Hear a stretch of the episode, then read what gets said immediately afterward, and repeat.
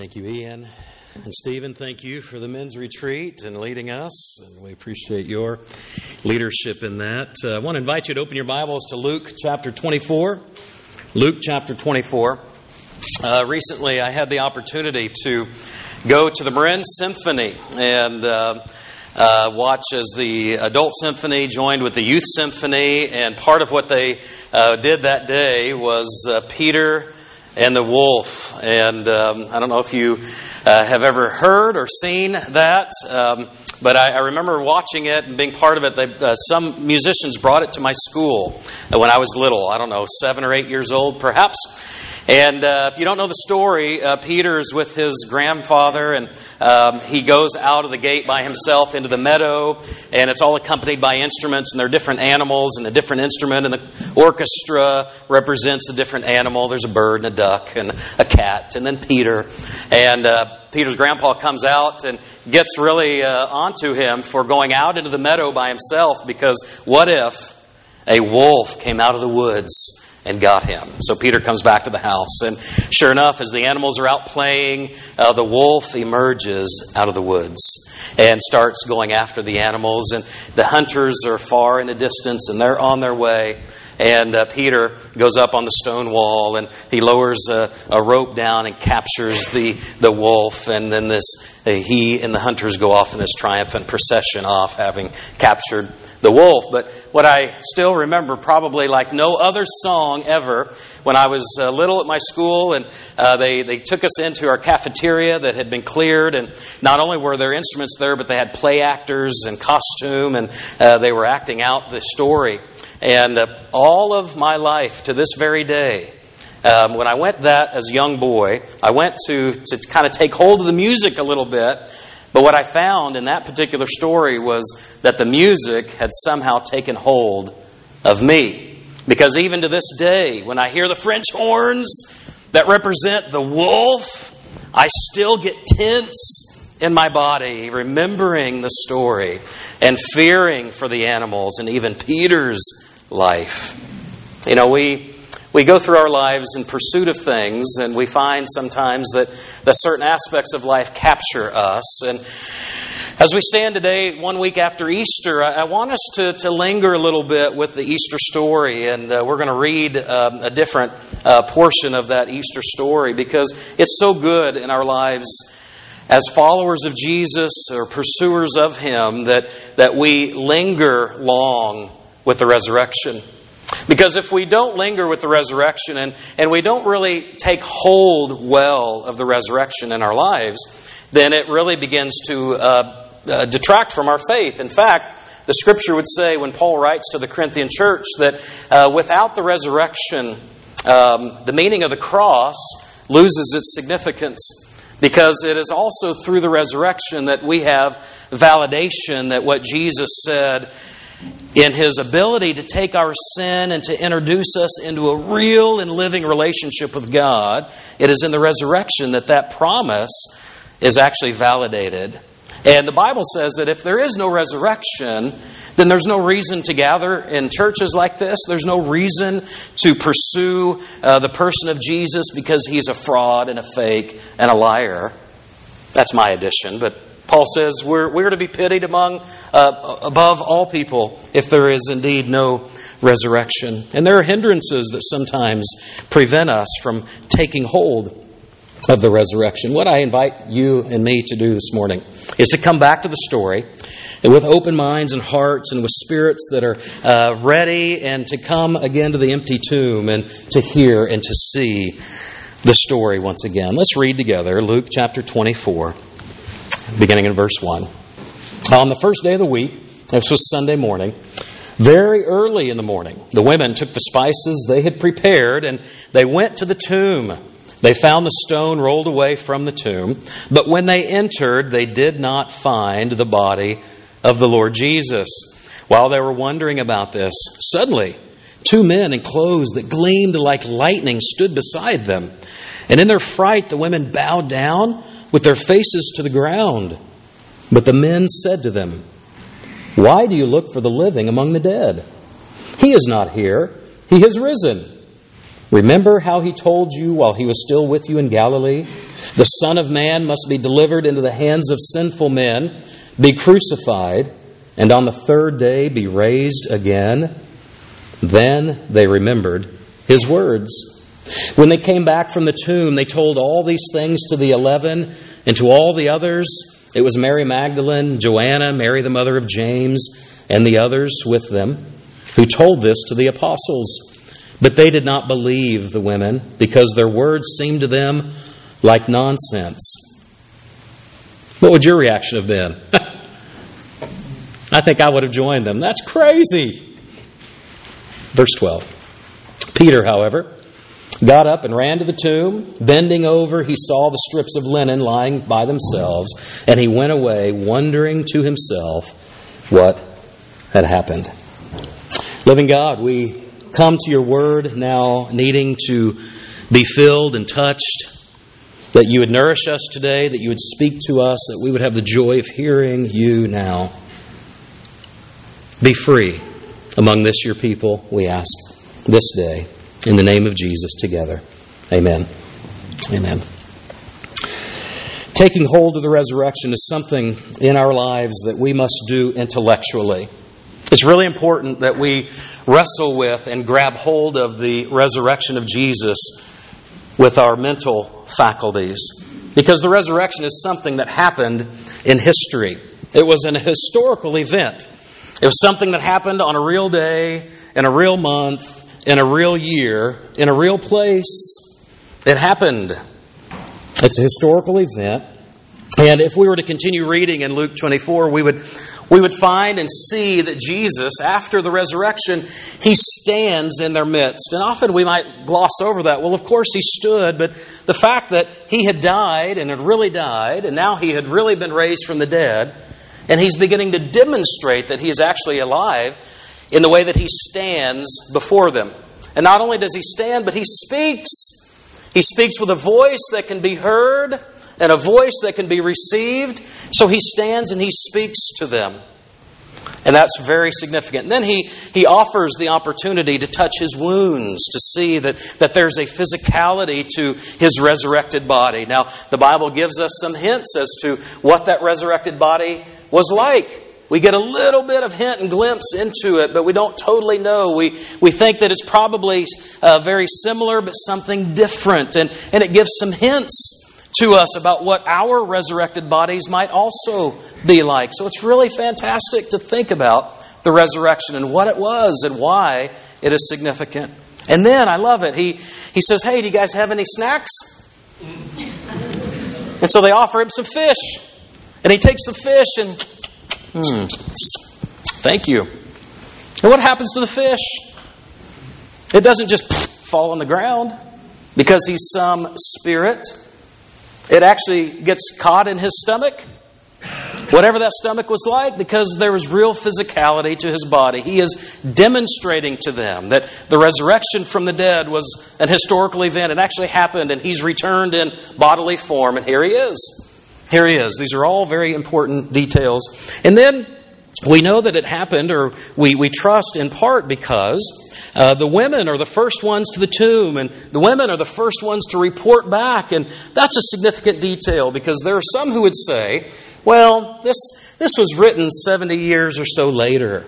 And people were trying to, to prop up this sort of religious thing that was occurring and, and trying to go back and to, to recast Jesus and to add this story of resurrection. It didn't really happen, but, but they had to add some details to it. And, and the fact is that if they were looking back, the fact that in the first century, in this part of the world, that a woman's testimony just wasn't as, as honored or trusted as a man's testimony.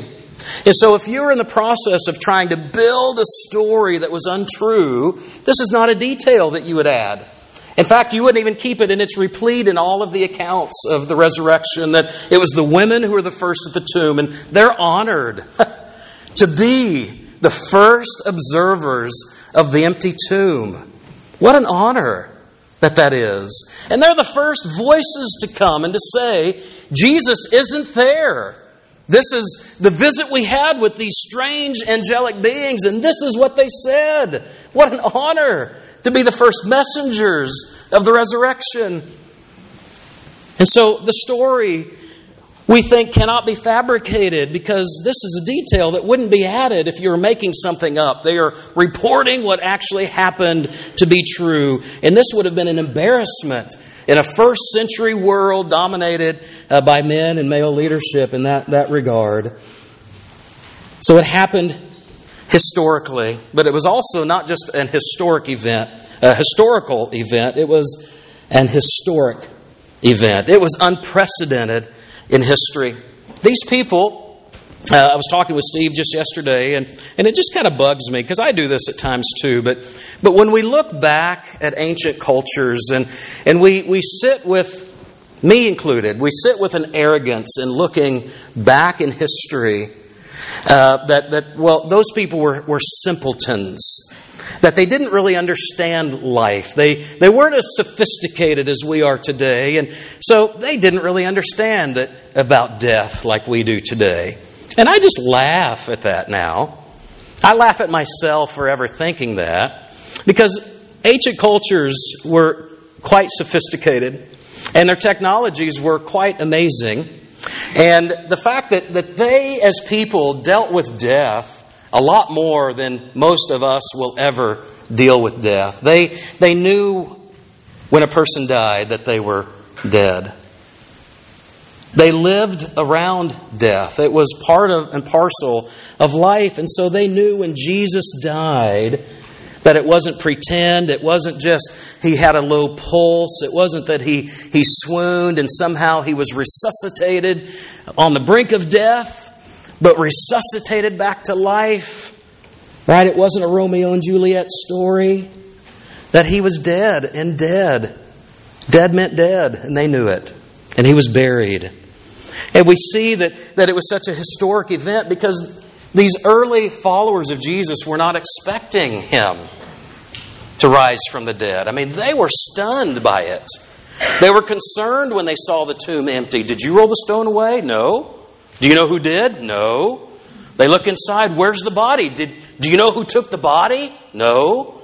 They even turn, they, they talk to this person they think is the gardener, and they say, Please, if you know where they took his body, can you tell us? I mean, they're so surprised by this development because it had never happened before. And they weren't expecting it to happen. And it was only after it happened that they began to piece together and connect all of the dots of Jesus' teaching. When they, they report it to the disciples, they're like, You, you ladies, you don't know what you're talking about. Right? I would have said the same thing, and you would have too. You don't think so? I bet you would. I'll bet you a Peet's coffee, Dan, that you would have thought the same. But Peter, oh Peter, he gets up and he runs to the tomb and he has to check it out for himself. And the, the, the disciples uh, later on in the chapters, they're heading from, two of them are going from Jerusalem to a little village called Emmaus. And they're, they're trying to sort out what in the world has happened and what's gone. I don't get it. And even Thomas, you remember? A week later, we talked about this last week, that Jesus appeared to the, the disciples at first and Thomas wasn't among them. And it took a whole week for Thomas to actually see the resurrected Jesus. And he said, Unless I can see and touch the wounds in his body, I can't believe this. This is crazy talk. But because it's true and it really happened, it transformed all of them. It changed all of their lives, and, and it really set a whole different trajectory for the rest of their lives because of the truth of the resurrection. They too had to take hold of the resurrection intellectually.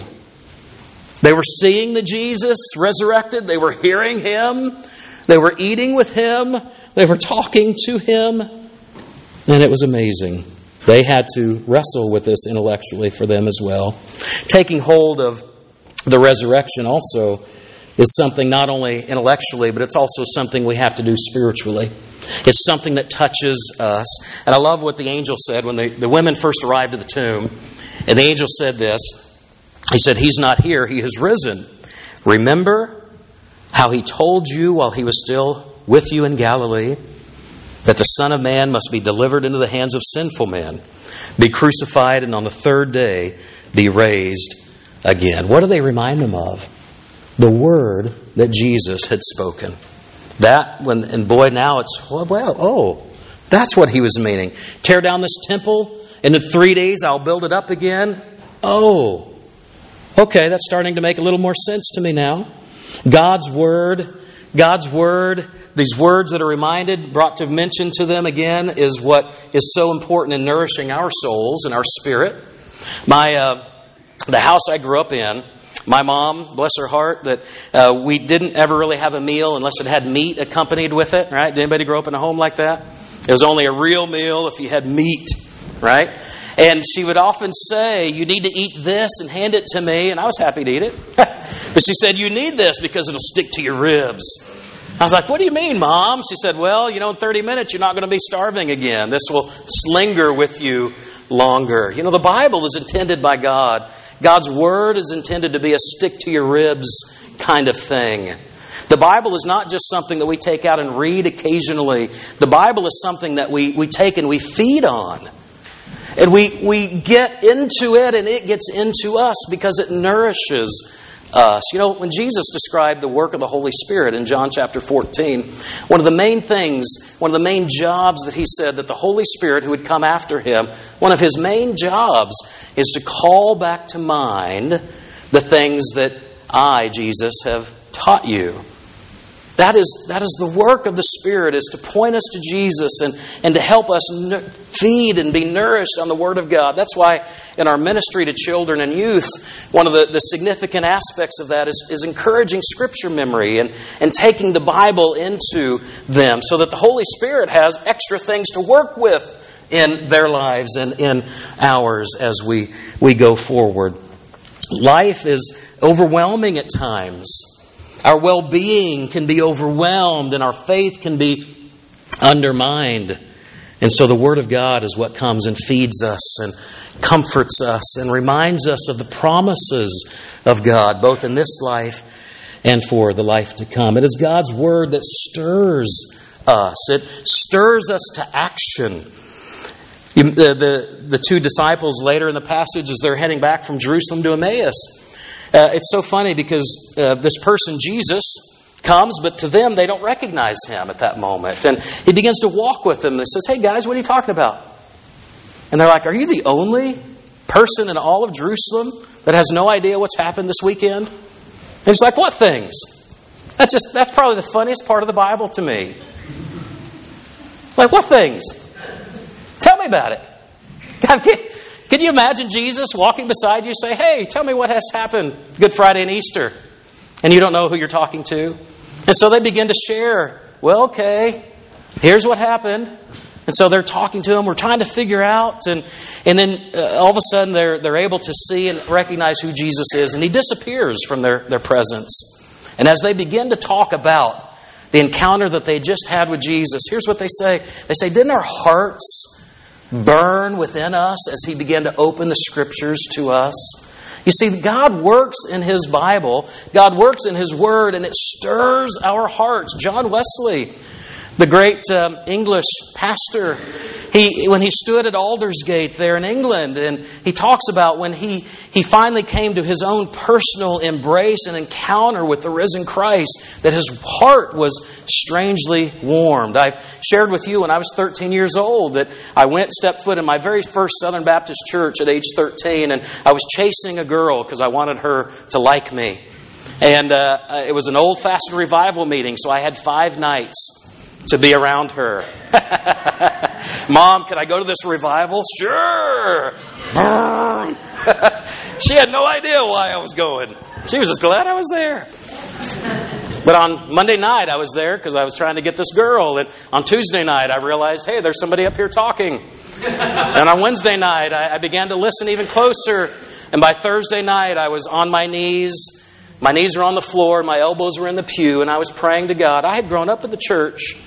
But suddenly, all that, that I had been taught and exposed to crystallized in that moment. and I came into an encounter with the risen Christ. And realizing what I needed most in my life as a 13 year old was Jesus to remove the sin problem of my life and to adopt me as one of his children. And then I became a son, adopted in his family. And I still remember that moment because it felt like this physical weight was lifted off of my shoulders. I was relieved. I was relieved. Now, it doesn't mean that everybody's experience with Christ is you, will feel a, a strange warming or you feel this relief off of your shoulders because God will work with you in the way that you can understand it, but you also have to cooperate with Him in the process. But when we come into an encounter with the risen Christ, something happens spiritually deep within us, and we are touched. I, I love the new joy that we see in this story from the women. they, they arrive and this tomb is empty and they're distraught, and then these, these weird people talk to them and remind them of what Jesus has said, and then they go and report it, and this new enthusiasm and the new joy because their spirit had been touched by the risen Christ and they were going to soon meet him. And Peter, I, I love the contemplation that Peter is led to. I mean, could you imagine anybody Anybody who would have loved to, to hear the news that Jesus was raised again than Peter, the one who had denied even knowing Jesus?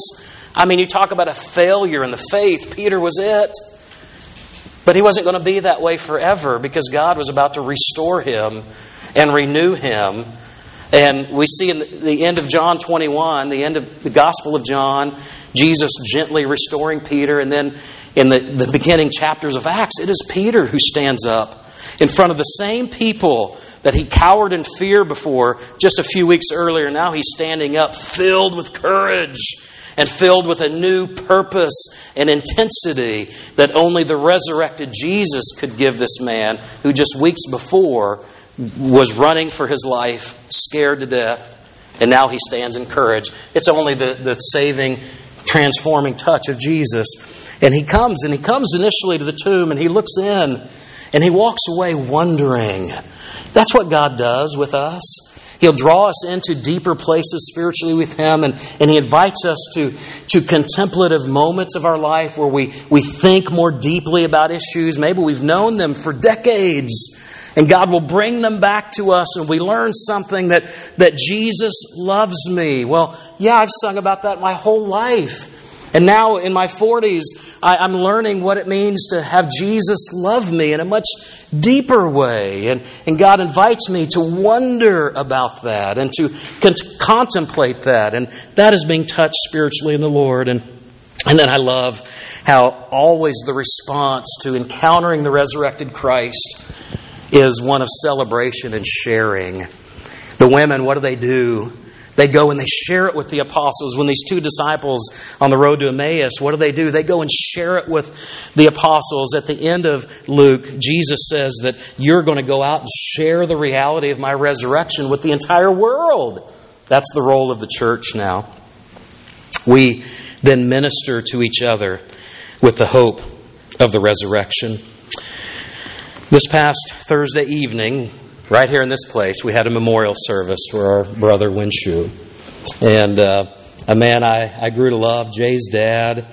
Every Sunday he would he would stand up, as difficult as that was, and he would hug me, and he would say my name, and um, he had a hard time pronouncing my name, and, and I loved the way that he would say it, and, and I'm, I miss that already, that he's not here even today. But we had a, a wonderful time remembering him and knowing the impact that he had on our church and our Chinese ministry. And, and if you weren't able to be at the memorial, we've uh, left copies of his obituary out on the round table just as you exit the sanctuary. You're welcome to take one of those home and, and to rejoice in the life of Winshu. But this past Saturday, just yesterday at 3 o'clock, we had a memorial service for Irma Perrick as well. And uh, I want Meg, would you come and, and share what you shared yesterday, or at least part of what you shared?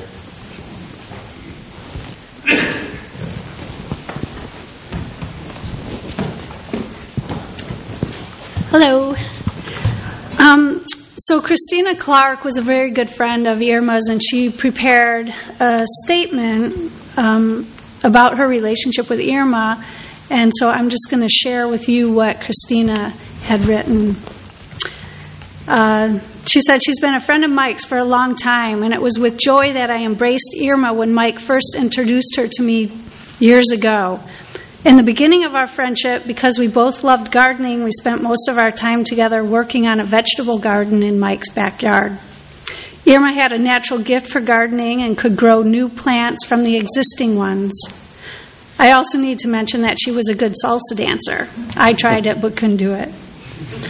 Over the years, I would invite Mike and Irma to church to worship here, and they came a few times. Irma asked me about my faith, so I shared it with her. And then the end of February, she asked me if she could be baptized in our church. So we arranged a meeting with Pastor Brice for February 24th to discuss what that means. And Irma was so happy after our meeting because she had decided to follow Christ and also to become a part of the church. Unfortunately, the cancer was progressing quickly now, and Irma's pain was getting almost unbearable. So we scheduled her baptism as quickly as we could, which was March 4th. I was just praying that Irma would be able to make it to church for the baptism. Um, not only did she have great difficulty with her body, but her husband, Mike, was very worried about her being exposed to all the germs and getting submerged in water. Understandably, he was afraid that her condition would get worse and she would catch a cold or the flu. But I was sure stressed because I felt we were running out of time. Well, the next day, the baptism came, and Irma came with all the strength that was in her. Not only was she baptized, but she also insisted on staying for the rest of the service. Thank you, Lord, and thank you for all who prayed in the church and for my family. Irma sent me a note the next day. It said, Christina, I thank you very much for all the beautiful that you have given. And the greatest gift today is to make my dream that we should all have to receive Jesus Christ in our hearts, to die and live as our Creator did.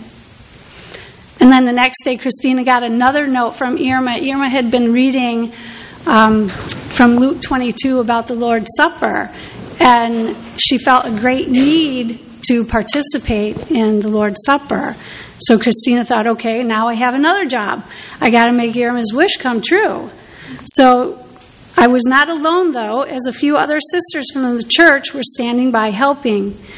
Irma met them during the baptism, and so we also had a blessed time together in Irma's living room, sharing John 14 and a time of prayer in her, li- yeah, in her living room. So I took some time off from work some mornings, and as I was praying with Irma on March 19, I heard a knock on the door, and we had a great surprise. My sisters from church had come with a portable communion set for four people. Irma was laying down because she had been very weak and hadn't been eating. But she pushed herself up, and we shared the gospel, had confession, and took the communion to remember Jesus, his love, his death, and his giving us new life. We all prayed, and Irma prayed too. It was a very happy moment, a very holy moment. Irma's face was so radiant with happiness because she got to commemorate the death of Jesus and his rising again. After that, she ate a whole bowl of soup and some fruit. Um, Irma found great comfort in the scripture, and when she could no longer read, I read her the Bible. We read the book of Ruth and the book of Psalms. She never complained. She was so strong. She endured all the terrible pain in her body. She was truly a gift from God. I learned so much with her. It was painful to see her in pain, and I prayed for mercy. I am happy that she is now in His hands, and there is no more pain. She is in paradise with the other believers and with Jesus. Thank you.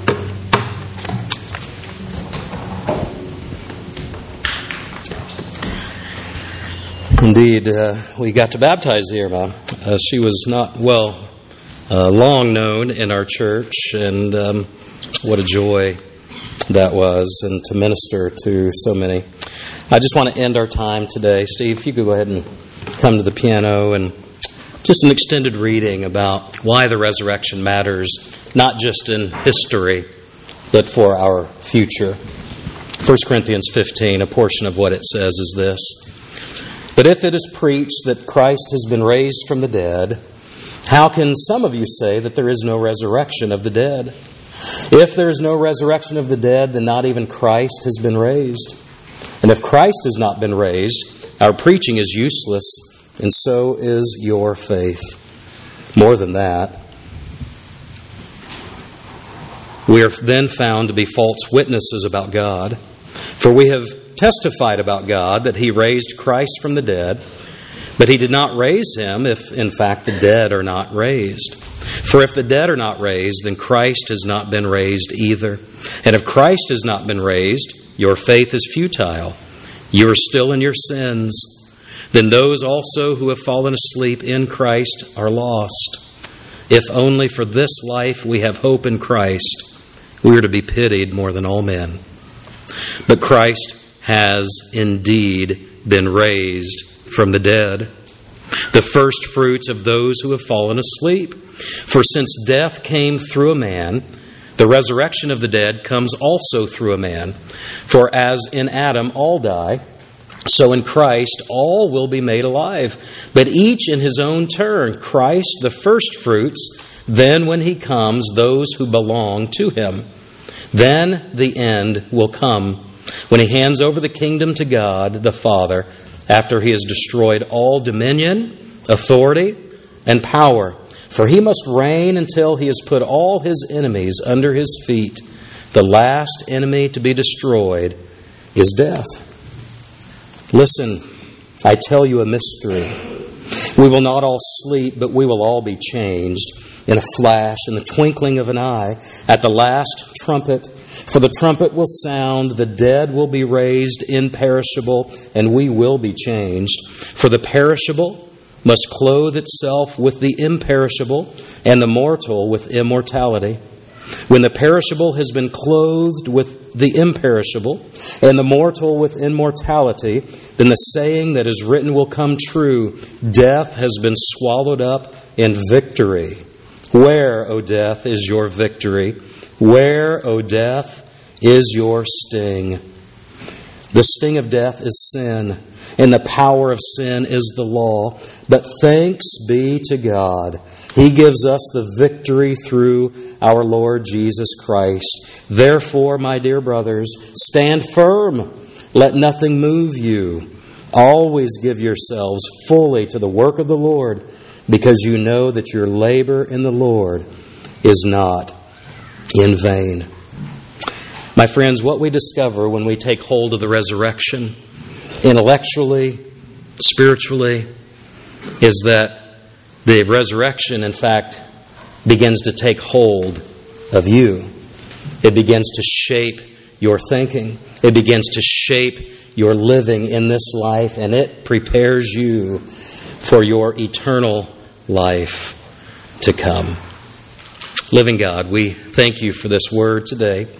And we pray that you would help us take hold of your resurrected life because you are the one who, with it and through it, really takes hold of us. You shape us, you guide us, you comfort us, you feed us. May our minds and our intellect take hold of the resurrection. May we spiritually be moved and shaped because of the resurrection. And we hope in this life and the life to come only because of the resurrection. We thank you, Jesus, for your willingness and for the work that you've done for us. Amen. Amen. We're going to find our last song together and we're going to sing together.